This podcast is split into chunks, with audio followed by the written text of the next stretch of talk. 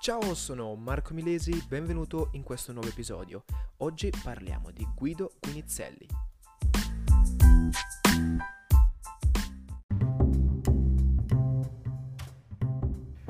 Quando si parla di Guido Guinizelli si parla del padre a tutti gli effetti del dolce stil novo. Guido nacque tra il 1230 e il 1235 e morì nel 1276. La sua fazione politica di appartenenza era, erano i Ghibellini. Soltanto una parte dei suoi scritti, tuttavia, possono essere considerati facenti parte del dolce stil nuovo, mentre invece la maggior parte appartengono alle correnti eh, stilistiche precedenti.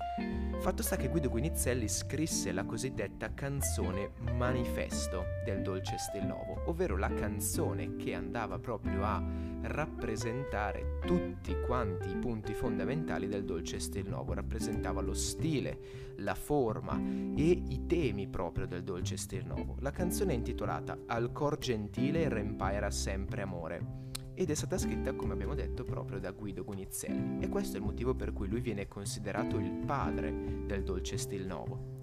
In questa canzone lui afferma l'identificazione tra l'amore e il concetto di cor gentile che abbiamo già anticipato eh, nell'episodio dedicato al dolce stil nuovo. Il lessico è sempre ricco di riferimenti sia alla cultura scientifica che a quella filosofica e biblica. La figura della donna è una figura completamente spiritualizzata, caratterizzata dall'eccellenza e dall'irraggiungibilità.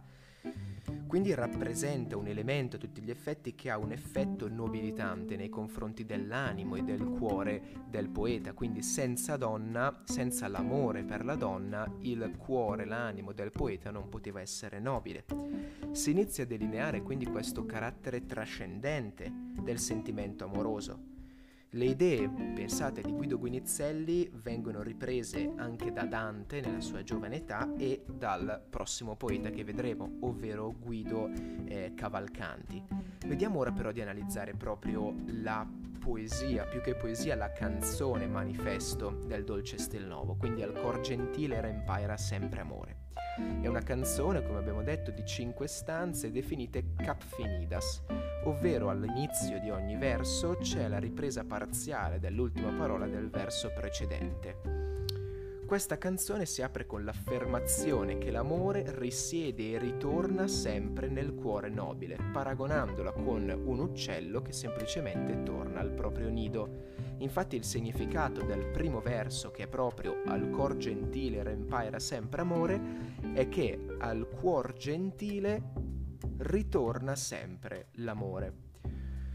Successivamente nella canzone Guinizelli continua a supportare la sua tesi con delle similitudini e con dei paragoni e in particolare nella quarta stanza afferma che eh, afferma un nuovo concetto, quindi che il legame tra la nobiltà e la purezza d'animo è quello vero, profondo, sentimentale, non con la nobiltà di stirpe, potremmo dire la nobiltà sociale. Cioè qual è il concetto espresso da Guinizelli? Il concetto è che non c'è un legame tra l'amore e la nobiltà sociale, terrena potremmo dire, bensì c'è un legame tra l'amore e la nobiltà spirituale. Quindi questo è il secondo fondamento del dolce stil nuovo.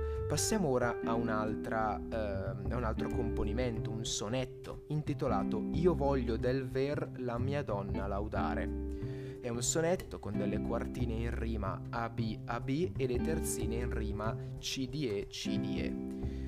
Emerge da questo sonetto la concezione del saluto da parte dell'amata come un elemento salvatore, quindi la donna che saluta anche soltanto tramite lo sguardo il poeta, eh, questo saluto, questo sguardo ha già un qualcosa di salvifico, potremmo dire, quindi è già un elemento salvatore. Il tema centrale del sonetto è comunque la lode della donna attraverso proprio la... Eh, poesia. Questi sono i due componimenti principali di eh, Guido Guinizelli, abbiamo visto un po' la sua linea di pensiero, quello che scriveva, come lo scriveva. Ci vediamo nel prossimo episodio dove parleremo di Guido Cavalcanti. Ciao!